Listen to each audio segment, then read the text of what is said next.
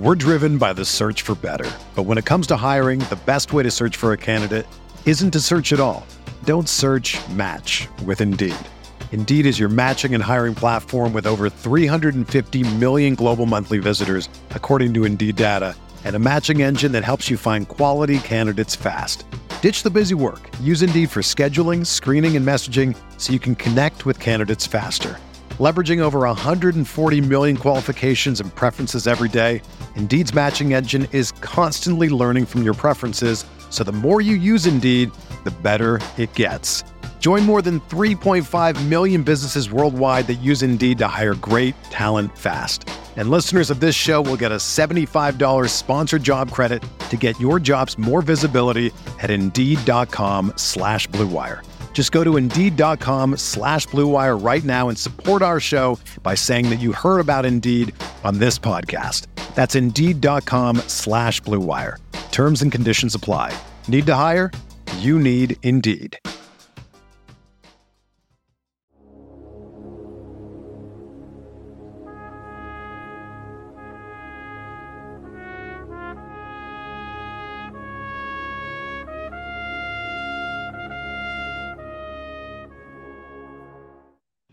Welcome back to the DGD podcast. As always, Robert Reynolds and Kobe Pierce, uh, the one and only, will be coming here shortly. Uh, but with that being said, we've got a lot to talk about, folks. Uh, there is a historic weekend brewing uh, with regards to Georgia recruiting. I'm going to talk about that. Uh, some game times are announced for the 23 season. Going to cover that as well. Also, the hot topic, I think, of uh, SEC spring day, media days. Um, eight or nine game schedule. Big deal. Big deal. As we see the Juan Daniels right there. Juan, welcome in, sir. How are you? What's going on, man? What's up, Kobe? How much. What up, Juan? So obviously we're going to discuss the eight or nine game schedule. We're going to give our thoughts on that uh, and some more stuff here. Uh, first things first, show is brought to you by our friends over at Apotheos Roastery. I'll tell you right now, I had my coffee this morning. Oh, good old Guatemala, single origin. Mm, chef's kiss. Um, make sure to use code countdown uh, as the uh, Classic City countdown continues. Uh, five percent off your entire order uh, when you go to checkout. Use code countdown. Uh, also, keep in mind on days that the UGA Spike Squad posts our uh, social media campaign, you get thirty percent off. using code DGD. So you need to follow UGA Spike Squad on Twitter, Instagram, also keep up with that right there because on the days that they post for that day only, 30% off of Apotheos coffee. I think JOWG might be in heaven on those days. Just to leave that there. Um, but first things first, let's get started. Guys, huge weekend of visits. Um, first weekend of June, we kind of know June is a big you know, synonymous with Georgia recruiting. What are y'all's thoughts on this potential uh, on this visit for this weekend?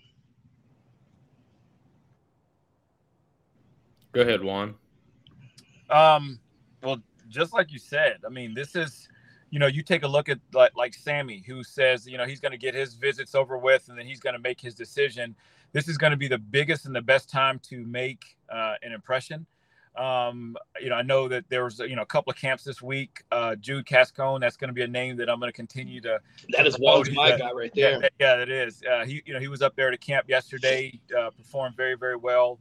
Um, you know, Coach Hartley had an opportunity to talk to him, but it's it's his dream school, and and the reason it is because the coaches, the environment, the culture, the facilities, everything. So when these guys get an opportunity to go, I almost kind of wish you know it was the last weekend so that they could just kind of close it out. But then again, you know, it's going to be the, one of the first, and they're going to set the bar. I mean, and uh, it's going to be hard to beat what Georgia has to offer for these recruits coming in. Absolutely. Do I need to uh, do I need to name off some of these lists of visitors for this week? Yeah, go ahead. just so all right. So June, yeah, absolutely. Uh, you've got just, just this weekend though, obviously. Yep. All right. So tomorrow, uh, June second, you've got Dylan Raiola on an. These are official visits, folks. Dylan Raiola, Williams uh, Nwaneri, Ellis Robinson, Justin Scott, Dylan Stewart, Ryan Wingo, Jared Gibson, Peyton Woodyard, Carter Nelson, which is I think a surprising name. We'll talk a little bit about here. Uh, Demelo Jones, Justin Green, Joseph Phillips, and Marquise Easley. With uh, Saturday, Daniel Calhoun will also be in town as well. That is a that list is stupid, in, in all the right reasons. It, it's it's silly. How many official visits are there? And that's not including the unofficial visits, folks. Yeah, I mean, you got to realize that's that's some serious top 100 talent. Like, you know, we talk about the the 247 or the ESPN 300. I mean, the names you're rattling off there are the top 100, the top 125 players in the country, not, you know, not in the region, not in the state. I mean, in the whole country in the house. So, um, you know, sprinkled in, we have a couple commits, which is always big when you can have commits there on official visits to kind of help you recruit along because there's only so much that goes into, you know, the coach player interaction. What really kind of drives you once you get here is that player on player interaction. Is the locker room a locker room that you can enjoy to be in day in and day out? Are these guys you can see working out beside every day? Like I'm telling you, those dog days of summer, those June, July's, Juan can tell you. It, it, coaches are all in Bora Bora on vacation, sipping out of coconuts. You're there with Coach Sinclair running, you know, in a hundred degree heat, and he's telling you, you know, how if you keep it up, you're gonna be nine and three. He's gonna be looking for a new job. You know, them them stars, you can leave them stars with you in high school. When you're here, you got a G on the side of your helmet. That's all that matters. Um, so it's important to to kind of interact with those guys and get that culture um, kind of established and see like, okay, these are the guys that are going to be my teammates. These are the guys that I'm going to be living with and interacting with for a long time. Juan, I think Kobe brought you into this. What What are your thoughts on that? Um, uh, again, just everything about it. And you know, I just talked about it a little bit earlier with culture and environment. I see here somebody posted UGA culture and environment is the best. Anything else is Utah. Um, I don't know who that guy is, but he's a smart guy. He's can neither confirm nor deny that that is Juan Daniels. Yes, yes. You've never seen them in the in the same place at the at, at the same time. But again, just you, you know, once these kids get there, they're going to understand the blood, sweat, and tears that you truly put into what you're going to do. But that off season and then and those workouts and whatever it's going to take to become successful and be a champion. I saw something that that Kirby put. Um, you know, just talking about the NIL deal. You know, do, do we want somebody that's coming here for NIL money or that's going to want to be a better football player, want to be a better student, want to, you know, prepare for the NFL? You know, and, and I just think that that's what George is going to be doing. They're going to be sifting and they're just going to be weeding out those people that don't want to be here. And this is going to be a great opportunity for these guys to see not only their future teammates, but what it's going to be like. Their that's their future. Who would not want to be excited to be at UGA? Oh, I guarantee you, and I'll have to ask some of the guys on the team. I guarantee they have a team run and a seven on seven on Saturday this week to show those guys what it's like to be here. Oh yeah. Ooh, those those used to be the worst. To yeah. get the phone call that you got to come run and work out on a Saturday morning for a bunch of 17 year olds, you're looking around going, I didn't sign up for this. Yeah. And you better not dog it or you better not be a slack ass because I'm going to tell you right now, you will pay for it. Well, and they got the catapults now. They got the catapult systems now, so you can't slack it. They, they oh yeah, that. no, no. I mean, I'll never forget first summer run of like 2017, 2018. I guess it would probably been 2017. I don't remember what year he was recruiting. Sounds sounds right. We were uh we were running in front of the recruits on Saturday morning. We didn't run two sprints, and Isaiah Wilson just down on the on the field, all all fours, just puking. You know, big man from New York came in at like 385. And and all the recruits, it's like nothing nothing gets a recruit's eyes open like somebody puking like that. It's like, hmm, I ain't never seen nothing quite like that. Well, my question is this: since y'all played and y'all did all this, right? Like, if I'm a recruit and I see that, I'm going to look at it one of two ways. This ain't for me, or this is for me because I want to be the best. Uh, you know, I, I, think that stuff right there kind of separates who wants to come here and who doesn't. Is that fair to say? Well, it, it depends on honestly, it depends on your high school. That's going to be the biggest the biggest telltale. So, you know, for for Ashton going into Stanford, you know, when he told me about his first couple of workouts, He was like, Dad, we worked harder at Buford than we did uh, at, at, these workouts at, at Stanford. So one of the things that a lot of people don't know is how Nick Saban determines if you're going to get red shirted, redshirted or not. and, and and and what that is is, you know, they go and they take you and they run you to absolute death. And if you can survive that, that basically is saying to you that you know what, we're going to be able to use you this year. But if you can't just, you know, can't do that, that just basically means number one, you're physically weak, you're mentally weak, and there's a great chance you're also spiritually weak as well too. So, you know, you you take all those and combine them. So, well, the, the two guys that we had that came from from Buford, I mean, they made it no problem, no issues. You know, Jake Pope, we had Isaiah Isaiah Bond, they made it with the other, but they will tell you they had some people that were dang near passing out and they didn't play a snap this year. Yeah. Uh, as also, also, I just wanted to uh, shout this out real fast. Uh, since our last show, uh, Ashton had a birthday, if I'm not mistaken. So oh, happy yeah. belated birthday officially on the DGD podcast, Ash.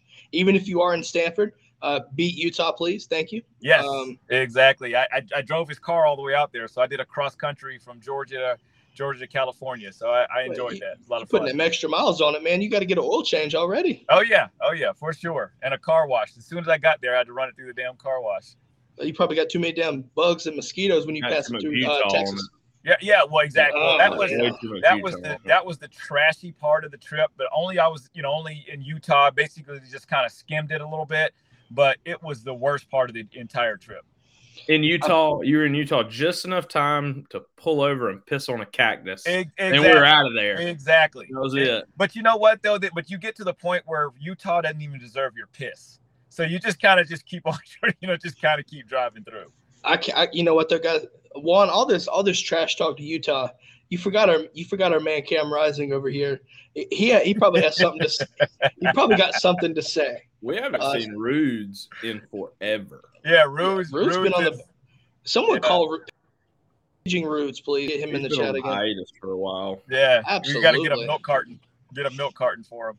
Jo double the Jo double jizzle says it stunk when Juan was passing through. Listen, I don't think people I don't think people want to hear about this trip anymore. Um, listen, let's jump this right here, folks. We talked about this historic weekend of visits. I, I think you're going to see some huge momentum shifts uh, after that week and really after June, but we're going to break this down for you as we uh, as the month continues. Um, damn, what a shot! What a shot! Shots fired. Uh, but no, I want to kind of move on, talk about uh, some some Georgia football news uh, relating to the team, and that was some game times that were announced. Uh, folks, it's breaking news that Georgia got a night game. Can you believe it? Yeah. first first one since South Carolina in 2021. Georgia gets a night game. Here's the catch UT Martin. Six o'clock. SEC Network Plus. Uh, you got South Carolina though. South Carolina is a 3:30 game on yeah. CBS, and then you obviously we know the cocktail party. That's uh, that's a 3:30 CBS as well, and then the uh, Ball State is a uh, noon kickoff. So I want to get y'all's thoughts on the ones that we've seen so far. What are y'all's thoughts on the on the uh, kickoff times? The ones that we obviously listen, we know Florida is always until next year going to be 330 CBS. Outside of that one, what do you think about the other ones? What are your thoughts on that? Uh, you know, the South Carolina game, that's going to be our first true test. Um, they're good. South Carolina is good. Um, I, I can't even hate on them. I want to, but they're good. They they they ended off pretty, you know, pretty tough last year beating Tennessee, beating Clemson, having a pretty good bowl game appearance. They're having a lot of guys come back. Spencer Rattler has something to prove. Um, I, I, think that uh, you know that that 3:30, our fans are going to be there. They're going to be excited. I think it'll be fun, and all fun and games, and you know until the kickoff, and then you know we're, we're, we need to show who we are. It, I mean, you got a lot to prove. Like like Juan saying, you know, they're going to roll in town with a with a um, exclamation point at quarterback, and really their question mark will be at offensive coordinator, where we're going to kind of hopefully by week three have a little bit more of an understanding of what the quarterback looks like. But it's going to be, you know, our offensive coordinator's first true SEC test again, you know, in the red and black. You know, he's been he did it at Auburn for a couple years. He was at South Carolina. You know, it's going to be kind of personal for him. You know, him and Will Muschamp. I don't think this game's ever going to sneak by either of them. Um, you know, so yeah, this is personal for those guys. This is yes. personal. I mean, that's I feel, I feel, still paying them, still writing checks for those guys to play. To like, I feel like I feel like there's a vibe here similar to Harlem Nights when Jack Jenkins comes out. Don't take this ass whipping personally. Like no, you take I, it personally. No, you I, take well, it all the way to the bank personally. I think what'll be old is like Juan just said. They are a good team. They're an improved team. You know, they're they're trending upward. But all week before this game, you were going to hear about how they dismantled Tennessee, how they beat Clemson at home, how they are on the rise. They I don't know who they play week one and week two, but they play North Carolina to start the season. If they beat them and Drake Maye, Heisman hopeful Drake Maye, though they're gonna run with this narrative of is this the year they come back in the Sanford? They did it in 2019. You know, it, I can see this being a college game day. I can see this being a college game day type. If, type if, if they were, especially especially with, I mean, when you take a look at when you when you take a look at the CBS game for one, but like if if if if South Carolina comes, you know, and, and just dominates UNC, listen, UNC's defense is going to be dog shit this year, folks. they lost a ton of folks. All right, I know they got Drake Maye, but Drake Maye can't save it all. Right. So if South Carolina comes unscathed and they're 2 and 0 heading into Athens in week three, Juan, I think you got a point. But at the same time, are they going to be tested too? Georgia probably won't be tested, tested, right? Like that's just not going to happen. However, I think you can see the depth, get the experience in game, and get a feel for hey, we we talk about we talked about this all uh, all summer, right? People want to doubt us about our schedule, say they're weak, say it's weak, and all this. Kirby's going to find a way to motivate them to come out and just try to dominate for four. Go hunting, right? Go hunting for four quarters. Well, because he's going to bring up 2019. I guarantee you, Kirby Smart will bring up 2019 for sure. Because it's the first true home game you've played them since 2019. Um, just kidding, 2021. Um, but one of the big things is is that Beamer and Kirby don't get along. That you you want a you want a one way ticket to an ass whooping? Have Kirby Smart not like you. Ask Dan Mullen how that goes for people. Oh yeah, you know, ask anybody make it personal for, for Kirby, and just be ready for the ass whooping that's coming. So well, you, you know, know he's gonna you know he's gonna motivate their media because if if South Carolina is two and zero oh, heading into Athens, Kobe, you brought it up perfectly. They're going to go back to last year, and, this is this is where the media is about to have a downfall you go to last year when they had pieces on the defense. They don't, I don't know if South Carolina and, and Shane is doing a good job recruiting that, that for that school. But the question is, if you don't, you know, if you don't recognize this, they lost Cam Smith, and that's a that's a first round talent in my opinion. They lose Jordan Burch goes right. That's uh, Pickens left. There's some defensive talent. They also lost Jaheim Bell while they did pick up Trey Knox. They lose Jaheim Bell they still got some good talent there. I'm not going to knock that, but they lost Marshawn, Marshawn Lloyd as well. I was about to say so Marshawn Lloyd's a big loss. This this is an entirely different looking USC team, right? I would never, if I was a media pause, person. Pause. Pause. USC Junior. Don't call them USC. They're not USC. Come on now. They're South Carolina. They're not USC. I'm getting fact checked here in real time. I love it. But no, I mean, in all seriousness, though, right? People are going to do this, and, and it's, it's their downfall because he's going to. Kirby Smart will do this. He's a master manipulator and motivator, where he's going to take clips and snips from every every media personality. Hey, you remember what they did? To, remember what they did to Tennessee? Oh, they beat Clemson. He's going to use that and fire them up, and, and and you're setting. If you're a media personality, you are setting South Carolina up for another ass whipping. I'm, I'm just saying because of the fact that 2019 happened. Hell, Georgia Tech, we got beat in 2016. Kirby Smart, I guarantee, still brings it up every time we play Georgia Tech. I wouldn't be surprised. Yeah. Only when only when Paul Johnson was there, and that was because he didn't like Paul. Again, hated Paul. Not not hated Paul the person, but hated Paul the fact that he made us work and learn the triple option oh, all year just to play them. Hated Paul. a triple option. You, I mean, you don't see that anymore. But I mean, I'll tell you right now, on any level, it's a, it's effective if you have the right personnel. I, I'll be I'll I listen. I was a triple I was a triple option guy in high school. I promise you, if you got the right personnel, it can get deadly. But, yeah, I would call it triple trash. That's okay. it. No triple, triple, option team will ever, ever in the history of football win the national championship. Triple, One, triple. we have worse athletes than you. We're gonna hope we can confuse you, and we're gonna cut you. We're just gonna cut the crap well, out. Cut blocks were something else, though. Yeah, I remember that's that's an, I think that's the only reason keeping the uh, the rivalry alive was the fact that we purely hated them for cutting our guys. Yeah, it's never fun. Never triple trash hashtag uh, DGD Pat. Dropping it in the chat. Uh, listen, I want to take a shout out real fast. Our second uh, sponsor, uh, that is Alumni Hall, folks. Just letting you know check out Alumni Hall. They're 10 minutes from Sanford Stadium. Right, 10, uh, 10 minutes from Sanford Stadium, Oconee Connect or 1791 Oconee Connector, number th- uh, 535. Follow them on social media, right? Follow them on social media at Alumni Hall UGA. And also now through uh, June 18th, now through June 18th, you can use Father's. They have a Father's Day sale going on, and it's 20% off and the code is DGD Dad 23. Use that at checkout in store or online now through June 18th, and you can get 20% off your order. So check them out, follow them. Listen, I've got some slides coming. I, I needed some new shoes. Uh, Daddy needed some shoes. And listen, this right here came from Alumni Hall as well. So great stuff. All licensed, by the way. Check them out, Alumni Hall. Thanks for supporting the show. Now, I'm going to interject Uh-oh. after the ad.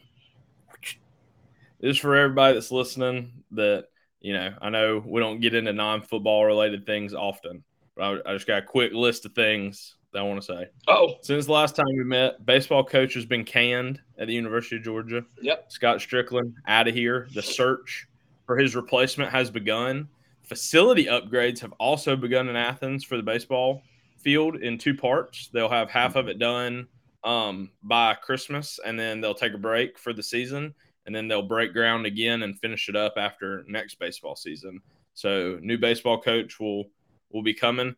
I personally think great time. Um, you know, l- love Coach Stricklin. Met him a ton of times. You know, great guy. Um, reminds you a lot of the Mark Richt situation. Great guy, just you know, didn't have the results. Um, you know, had some close misses. And at some point, a school like this, you just can't have those close misses. Um, I think it was the perfect time because basically we we all know that in two years, in two baseball seasons, you'll add Texas and Oklahoma. I just don't think you could give him one extra year and then hire a coach and say, "Hey, coach, welcome to SEC." Oh yeah, you also have to deal with the addition of Oklahoma and Texas this year.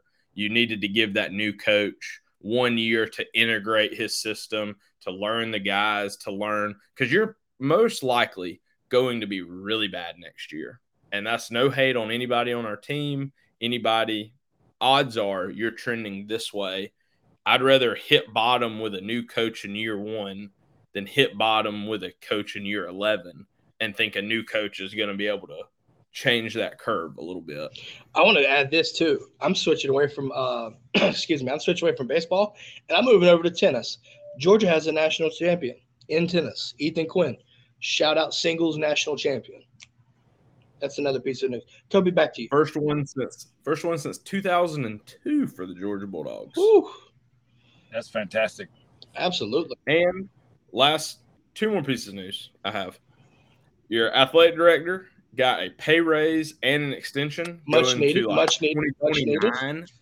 So you know he's done a good job. He's replaced some coaches with some with some good guys. He's had some tough some tough names to to um replace. I mean, replace the swim coach and basically decided at that point to break it up to have a female and um, males swim coach, which we'd never had here before. Um, you know, having replaced the women's tennis coach and has already done that. Um, you know, obviously has replaced the basketball coach twice. Hopefully, this second time has been the charm. And now about to do the baseball coach. And um, and the softball coach. Man, whew. But also, he's he's the thing about it too, though, and this is why I feel like he this is much deserved. He's also spearheaded a lot of program facility upgrades that one needed to be done to be able to compete with the likes of the other programs within the conference and nationally for that matter. Right when you look at the indoor facility for tennis, now you once that's done, Georgia can host NCAA tournaments there, right? That's something that that that's important, right? Because well, one, it's it's it's driving, you know, uh, just a bunch of different factors to help bring in revenue, right? Like you spend the money, but the return on investment could benefit because of the fact. Listen, Georgia's got a good tennis team, folks. They really do. If you didn't follow them this season, men's just finished with the number one recruiting class in the country. yeah, like listen, I know this is mainly a Georgia football podcast and, and show, but I'm just letting you know that there are some big things popping off in in Georgia tennis and other sports around the university, and I feel like some of these things need to be addressed. I, listen, we, we all support the University of Georgia for itself, right? You know, look at Mike White, and Mike White in year one turned Tom Crean's tenure around at what felt like in a quick, fast, and in a hurry. Well, I look at it this way: if you support Georgia football, you support Georgia athletics because Georgia football and the money Georgia football makes allows for that overhead to be redispersed to other teams and allows them to have successful seasons. Yeah. So the tennis team is appreciative when the football team is doing well, but the football team is also appreciative when the tennis team is doing well. They they, they coexist with each other in a very good way. I mean, it's not just one or the other. So Yeah. And it makes Yeah. it makes the AD look good. I mean, he's you know making great hires and making great decisions. Um, but but just having Kirby, you know, just kind of be that leader, be that that that focal point is, is great. And just like you said, Kobe, just that money being dispersed. You know, it's funny. You know, when when you would look at you know when I was there and you'd look at these other teams, you know, some of them would have to take buses and go on like eight hour bus trips. Um, you know, because we just weren't bringing in the revenue from a football standpoint. And now, you know those those you know the golf team or the volleyball team or different now, now they can play take planes and and stuff like that which again from a psychological standpoint helps you to play better and It helps recruiting too. It yeah, helps with helps recruiting. exactly Always be recruiting. Doesn't matter the sport. Well, that's like when my wife was here playing soccer under the old soccer coach. She'd be like, "Yep, going to get on the bus today uh, on a you know Thursday at eleven o'clock to play for my Saturday game Yeah, or whatever." yeah. And then they drive to Missouri, and then when the game was over, they hop on the bus and drive back. Ooh. New new soccer coach comes in. Man's like, "Uh, uh-uh. uh, we are taking the plane. Yep. We're taking the plane to Missouri, and then we're taking the plane back." Because we have the plane and we have the money and we're not going to roll over and just take a bus anymore. Absolutely. I, I think now is the best time to kind of revert, if you will, back to great debate, folks. Great debate. Obviously, spring meetings, SEC spring meetings destined this week. Huge debate on whether the conference should go to eight or nine game model, right? Once Texas and Oklahoma joins the conference in 24, which poses the question for all three of us, give our takes and thoughts on this eight or nine game model, which is the way? Juan, I'll let you go first. i'm going nine. Um i'm gonna go i'm gonna go in nine game model. Listen you now have the premier the premier league in the entire college football world. And you're also bringing in a texas and a oklahoma. People want to see nine games. I'm sorry. Um and you know you're always going to have your cupcake games like your ball state and and all of that stuff like that but especially for those season ticket holders for for those people and i'm a diehard college football fan i want to see nine sec games. The best year for me was that 2020 season even though it wasn't great for georgia but it was all sec playing all sec all freaking year that was some great football so and and, and hats off I, I know we're, we're obviously against alabama but hats off to Alabama for playing all those SEC games and then winning a national championship. You're a dog. I've You're got some words for that later, by the way. When it comes to my turn one, I've got some words there. But nonetheless, Juan is Juan Daniels is a nine game fan. Kobe, I'm gonna let you take it over this time. I, I think I'm with Juan on I'm a fan of us being nine games, um, nine game SEC schedule. You know, Big 12 has done it for a long time when they kind of um, kind of merge together, kind of like we're about to do, where there's no like sub conference. Uh, but as far as the reality of this meeting from a business side of things, the ADs, the head coaches, the uncertainty, I think that going forward, they're going to agree on an eight game schedule to stay for now. I think the big thing, like we kind of talked about, Robert, is there's just a lot of unknowns and changes happening at the same time. And the ADs and the head coaches are going to want to try to control what they can control during that big change. It's like anybody. Nobody likes big changes in life. Nobody likes, you know, unexpected curveballs thrown their way. You're you're going, you're adding two really, you know, competitive teams like we've talked about one. I mean, two of the winningest programs in in history. You're adding to the SEC. You're about to expand the playoffs, not from four to six, not from four to eight, from four to twelve.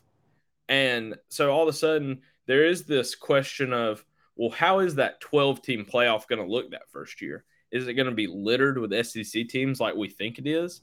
Or is nine and three LSU not going to get in over 10 and 2 Penn State like last year.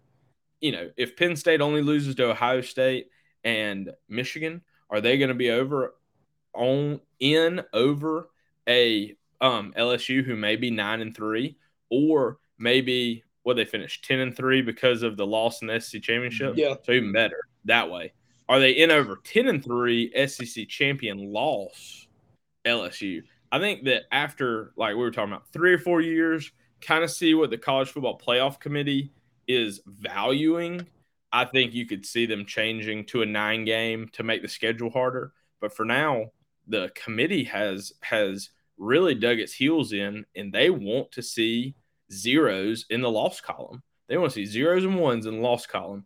And until they're willing to put in a two loss team, why would I want to play the gauntlet when I may could get in Alabama, Georgia, LSU, maybe sneak somebody in as the 12 seed. I mean, I just guess it, it, the more 11 and 1, 12 and 0 teams I can create, the more I'm going to dominate the playoffs, mm-hmm. the more chance I have to win the national championship. And at the end of the day, like we, we were talking about, it, it's kind of turning into that baseball basketball feel. Is it more important to win the SEC or is it more important to win the national championship? Used to that went hand in hand. The more the playoff expands, it, it's not definitely, so much. It's definitely Alabama did it. Alabama did it in 2017. Georgia did it in 2021. I mean, it just doesn't. It's not synonymous like it once was. So because I mean, it, be you look at it with the, with the 14 playoff. Georgia got screwed that one year, right? We, we lose we lose to Bama in 2018 right, in the SEC championship game, to then get set at the fifth seed. But now you look at it, right? Like you said, I think also the committee has limited the amount of schools per conference to be in there. If I'm not mistaken, I felt like I've heard that somewhere, so that you won't have the over like the over capacity right, filled with SEC teams. Because listen, it will happen that way, folks. It will. But I think Greg Sankey said it pretty bluntly, and I thought it was really good take on this when when he was asked about this on, on Finebaum yesterday or the day before, his words were, "Well, if I recall, the last game of the season ended sixty-five to seven. So we're we're the elite conference when it comes to high quality football. So whether we go to eight or nine, it won't matter. We're still going to have some elite quality football. While that matters, I, I think also this this eight nine model. I think you you might see nine eventually. I just have this feeling it stays at eight and the reason why I say that is because I, I think the SEC wants to see the criteria for which the playoff seeds are set. Because they talk about they talk about strength of schedule but they want to make sure they're not calling up they want to make sure that right they they're being truthful to that. Because uh, lo and behold the first time that it comes where a three loss team that say for instance lsu right? Lsu they lose to florida state right this last season but then they lose, you know, they lose the SEC championship game to get their third loss. But you have a two loss, say Pac 12 team, right? That we know LSU could beat. and and the and say the country knows it too, but the strength of schedule could, and and the loss columns could dictate who gets in and who doesn't. You're you're going to have some people in the southeast, more so than anything, get pretty pissed off. Yeah, well, I mean, it, if you really look at it, I mean, it's really not that hard. Um, you know, you sit there and you look at the Pac-12, for instance. The Pac-12, they play nine games, and then they have their their their three non-conference games. Two of them are pretty good, decent games. The other one is going to be a cupcake. So just like you know, you look at Utah. They played Florida. They lost to they lost to Florida, um, but but they do. So like even last year, you look at Stanford. You know they have Notre Dame every year. That's going to be one of their you know good ones. And then they had BYU, and then of course they had a they had a cupcake. So I think if Georgia does that, or, or sorry, if the SEC does that, you can have you know your your nine game schedule. You can have two decent played games and then one cupcake, and and that will erase any strength of schedule issues. So they can't look at, at, at Georgia and say, oh well, you only played you know you played three cupcakes. No, we played two decent teams in a cupcake just like everybody else did. Um, that way, the the smaller schools are still going to be able to get their cut. You know, um, they're going to get their money by playing these the, these bigger schools, and so I just think that that's a, a better way to do it. Although, like you like like Kobe said, until they can work out the kinks, until they can understand everything that's going on, they may start off with that eight that eight game model. And the and I think the hardest thing that the college football playoff committee handcuffed everybody with, and I thought I remembered this, so I actually just googled on my phone to look at it again. The top four seeds will not be the four teams with the best records. The top four seeds will be the highest ranked conference champion after um, championship week. So last year, it would have read this. Georgia at one, Michigan at two, Clemson at three because they won the ACC championship, even though they had multiple losses. What was their ranking? What was their ranking overall? I don't know. I, am just looking uh, at like I, I, got, I got you. Okay. Utah at four because they won the pack, and then TCU would have because they lost would have been out. They'd have been at five. They'd have played Tulane. Ohio State because would have played Penn State. Alabama would have played USC, and Tennessee would have played Kansas State. Now, don't get me wrong; those would have been some phenomenal games, five through twelve there. But it it begs the question, you know, Utah and Clemson would have had more losses than TCU, Ohio State. I think Utah had more losses than USC and Penn State, even though Utah beat USC, I guess, head to head.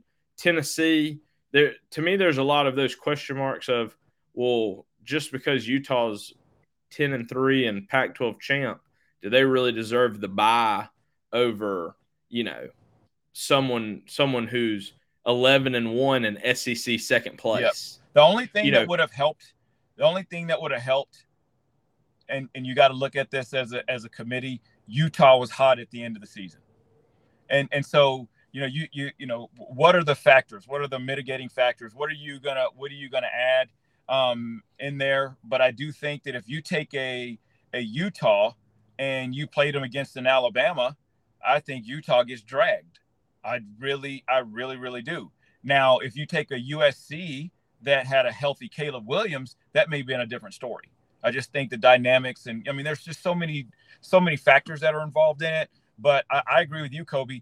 Why would you let a 10 and three Utah team, you know, Uh, you know, over somebody else that's like, like Ohio State or somebody? You know? Well, well, you can play hypotheticals. Say it's a normal year, and like this year, and we dog walk our schedule in the East, and Alabama dog walks their schedule in the West, and we're both rolling in worst case scenario 11 and 1, legitimately possibly 12 and 0.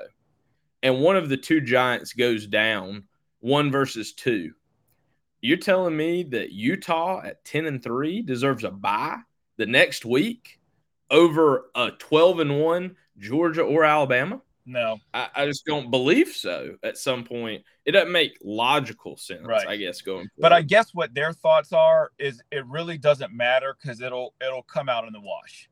You know, so even if even if a Utah at a ten and three gets a bye, they're going to get dog walked. You know, if they run into an Alabama or a Georgia or, whatever it is, they're going to get crushed, and then it'll end up being most likely an Alabama Georgia um, thing again. So you know, sometimes it it it, it really doesn't even matter because at the end of the day, you're going to get crushed. I, I do think though, when you start to look at when you start to look at the the overall body of work, right? Like, say say Georgia it plays and we if something happens and we lose, right? But we make it to the SEC championship and say we lose the SEC championship game, right? So you would have played 13 games, then you don't get the bye week. You have to basically, you know what I mean? Like extra, and what happens with injuries too? Because the more games you play, the less time off you do have to worry about injuries and depth. Not saying Georgia's in a bad spot by any means, right? But nonetheless, but then you give a team that, you know, like, like you know, like y'all said, like a, say a three loss team win, like wins the pack, or or hell, the Big Ten think about this. What happens hypothetically if Purdue if Purdue beat Michigan last year? Purdue was a four loss team. Four loss team before the SEC or before the Pac, uh, Big Ten championship, right? Because they're doing the East versus West. What happens if Purdue were to beat Michigan, hypothetically, and that would have put them as a conference champion in the uh, in the you know in that right there? They would still make a playoff. For Purdue would get murdered in week one like murdered by whoever. It don't matter. But you're but you're there, wasting a spot. There's always going to be that debate, and that's why I'm saying, you know, year year one through three, year one through four of the new playoff is just not the time to be changing our schedule to make it harder on us. When obviously the committee is going to try to make it harder on numerous SEC teams getting in because of these auto bids you know, year three or four, if they start going, hey, listen, we're going to take out some of these auto bids, we're going to take the best 12 teams, which is what the playoff has always been about since that's how they marketed it first. We're going to take the 12 best teams, not the 12 teams with the best record, not the 12 teams that maybe won their conference, the 12 best teams in college football. Yeah. And we're going to let them play against. Well, well that's the, that's the problem. I mean, we're a, we're a victim of our own success and if, if you think about it, because we are SEC people, everyone hates the SEC if you're not in it. The I wouldn't be surprised if the committee hated the SEC. You know, look at your look at your analysts, look at your Kirk Herbstreits. He's a Big Ten guy. Desmond Howard is a is a, is a Big Ten guy and all of these people they want to like like you know kobe said they want to make it as hard on the sec as they possibly can to get these extra teams in and they want to give somebody else a chance. Think about how many people before that field goal was missed were cheering that georgia got beat. I can bet you it was probably just the state of georgia that was the only ones that cared. Everybody else wanted so desperately for us to have our downfall so that the SEC, and not necessarily Georgia because they hate Georgia, they just hate the SEC.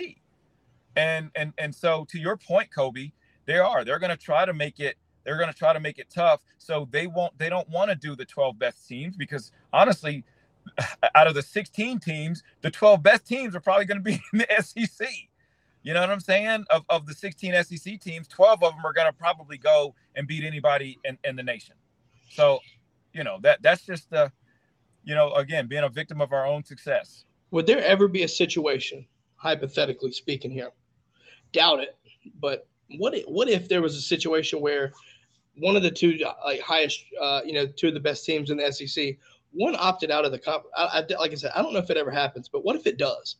Where like they want to they want to opt out to preserve themselves for the playoffs because it might not happen that way. But tell me this: if say Georgia or say you know, Alabama, right, knows good and damn well that they've got a spot in the playoffs, regardless if they win or lose the SEC championship, they rest their guys in the conference championship, knowing that it doesn't matter.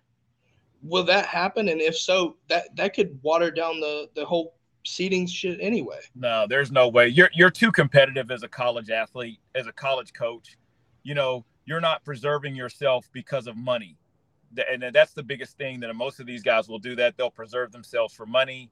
They're you know resting because they're you know and they're getting paid you know eh, for you know for playoff wins and stuff like that. I, I just don't see that happening. I wouldn't do it as a as a player um but you know i, I don't see that. I, mean, I was just, my I, thought was i do like we talked about before the show started, I do see the issue, like Kirby saying, where you can be at a, a very distinct disadvantage if you're LSU this year. And I mean, I think it was the perfect year, basically, was what he was saying to to show you the hypothetical. Is your LSU, you're 10 and 2. You've beaten Alabama, you've done everything you've had to do to be the second best team in the SEC by winning the West. You come in and you play Georgia, and I think LSU's at like five or six. I think they were. I, fi- I think they were fifth. Yeah. So they come in, they play Georgia, they lose fifty to thirty.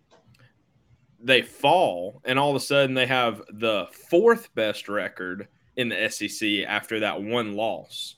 That's where it's going to be important, like Kirby saying going forward. Did LSU just hurt their chances to make the playoffs by playing in the SEC championship? Now, obviously, if they win, it's a, it's high risk, high reward. Obviously, if you win, you're probably the three seed. You get a bye. Woohoo! Great job. But you lose, all of a sudden, Alabama's ten and two, Tennessee's ten and two, and all of a sudden you're ten and three with extra loss.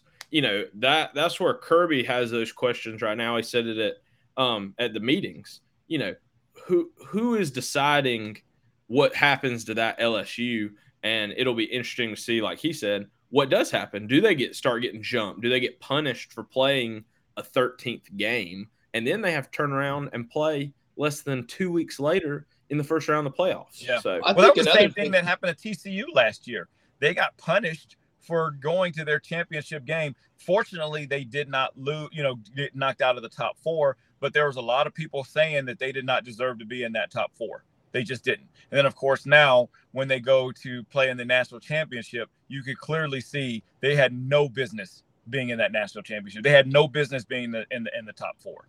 I think it'll be interesting to see because if you wanted to switch the hypotheticals around, like Kobe talked about LSU, right? If, if say there was no divisions, it would have been it would have been Georgia Tennessee rematch, right? With two lost two lost Tennessee team.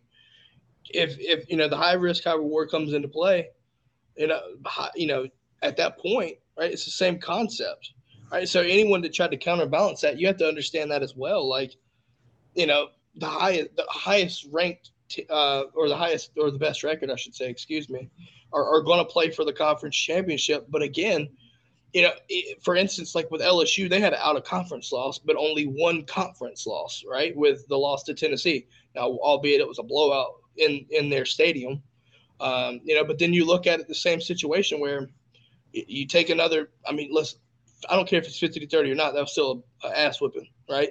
So yeah, again, it's going to ding you, right? It, even though Georgia showed the country why they were the best team all year, it, it still hurt them significantly because LSU took a tumble after that.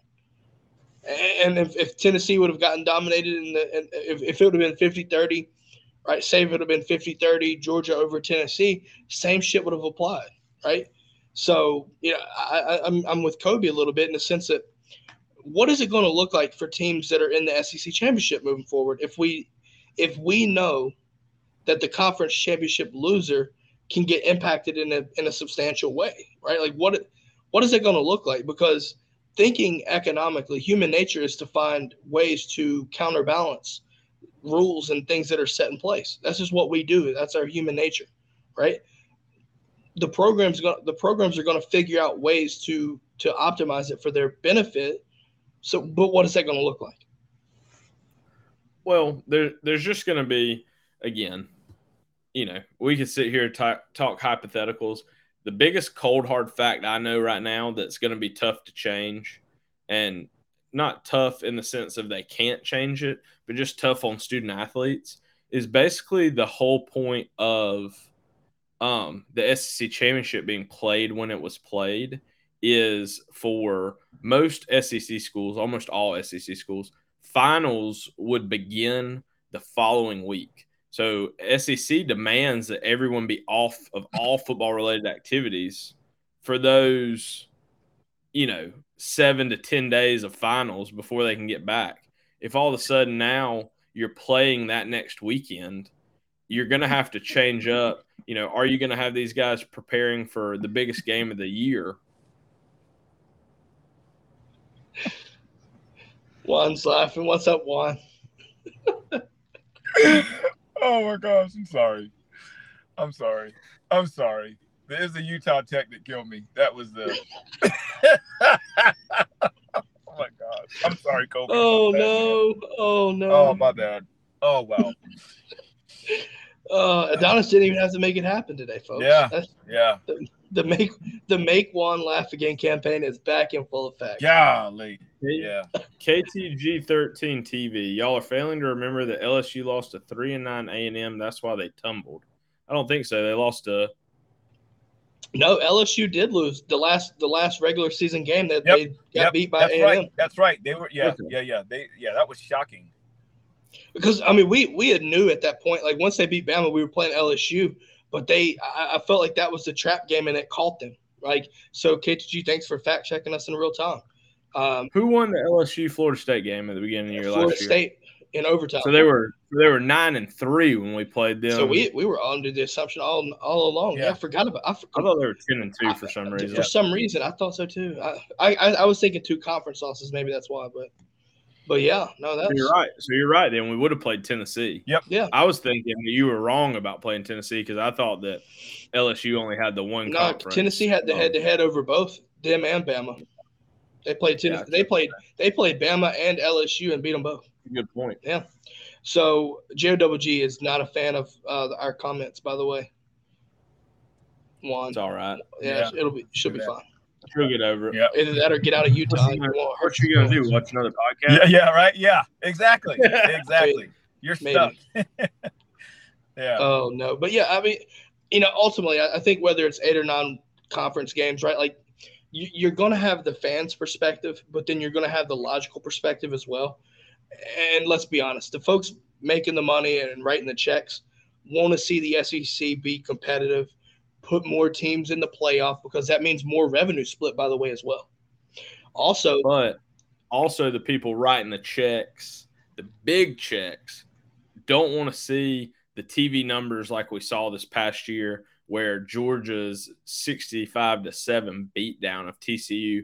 It was one of the least watched national championship games in mm-hmm. 20 years. I can't. I mean, People that write the big checks don't like seeing that. ab- well, So- you, you have to look at that point as Georgia just played who we got put against, right? Like, Well, I'm not saying I, I'm saying, but that's a key reason why some of those people are going to say we don't need three or four SEC teams in here. We really need a, a Big 12 team to win the national championship. We've had Georgia, Alabama, LSU, Georgia, Alabama, LSU. You know, even Auburn, Auburn, yeah. sprinkled in there. Yeah. Yeah. We, we need Ohio State to win it again. We need Florida get State it, try to win get it again Oregon in there. we need we need someone to win it again that isn't the SEC to make everybody snap their head back and go, okay, you know what's going on, who's going to win this thing, and not oh it's the postseason. Like they got to play Alabama, they got to play Georgia. They're probably going to lose. Well, also keep in mind, right? Like we talk about the top four getting the bye, right? Also keep in mind that the SEC championship loser would get a home game, right? So it's there's some benefit if you lo- if you were to take that loss, even though you don't really want the loss, right? But at the same time, depending on the loss, you could also lose your chance to host the home game. So you could go from, you know, potentially winning that and and doing that right as a winner to losing the conference championship and losing the home game and being You on the go road. from the five.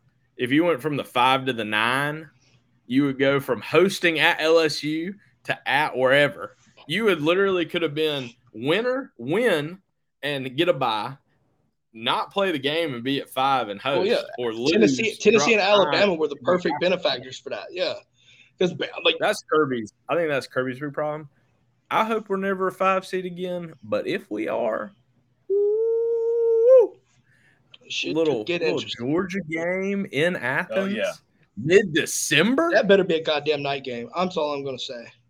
Oh, they all will. I feel like they all will. Yeah. They would have to be.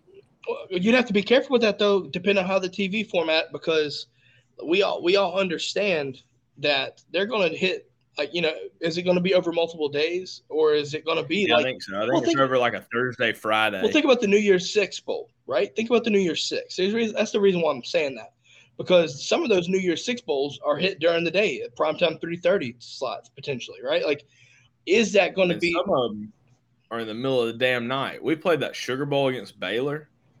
I don't think we kicked off till like 9:05 Eastern. Because it was it was in it was in Dallas. Ooh. It was in Dallas. That's why. No, Wait, where the fuck was it? It was in New Orleans where the Sugar Oh, Bowl's always. My bad. I was thinking I was thinking another game. My bad. Another bowl game. But Sorry. I mean, it was it was like an eight o'clock, eight o five kick central. Boy, we didn't get out of the Superdome till like one o'clock in the morning. So I mean, yeah, I've been fact checked too many times. I think it's it's time for me to cut my losses, folks. Sorry, that was an easy one though. Sugar Bowl. I, dude, I've, Not- I don't even. My brain is all over the place. I apologize. All right, fellas. Well, I got a tea time, so Oh. I've enjoyed being back with Juan and the gang. Yes, sir. Let's Oh, get out did you of here. did you say Robin the gang is back? What? I said Juan and the gang. my bad. My bad. Juan Lewis and Clark. That just cracks me up. All right, folks, that's all we've got for today's show. Remember, check out Apotheos. Boom. Check out Alumni Hall. Boom. If you have any questions, DGD Podcast. Ask Juan. Yep, ask one. DGDpodcast.com. His phone number is listed below. All right, folks, that's all we've got for today's show. We'll catch y'all next episode. Go dogs. Go dogs. Go dogs.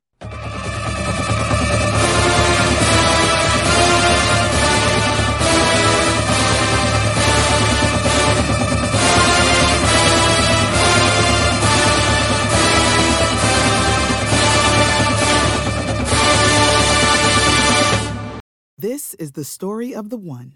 As head of maintenance at a concert hall, he knows the show must always go on. That's why he works behind the scenes, ensuring every light is working, the HVAC is humming, and his facility shines. With Grainger's supplies and solutions for every challenge he faces, plus 24 7 customer support, his venue never misses a beat. Call click grainger.com or just stop by. Granger, for the ones who get it done.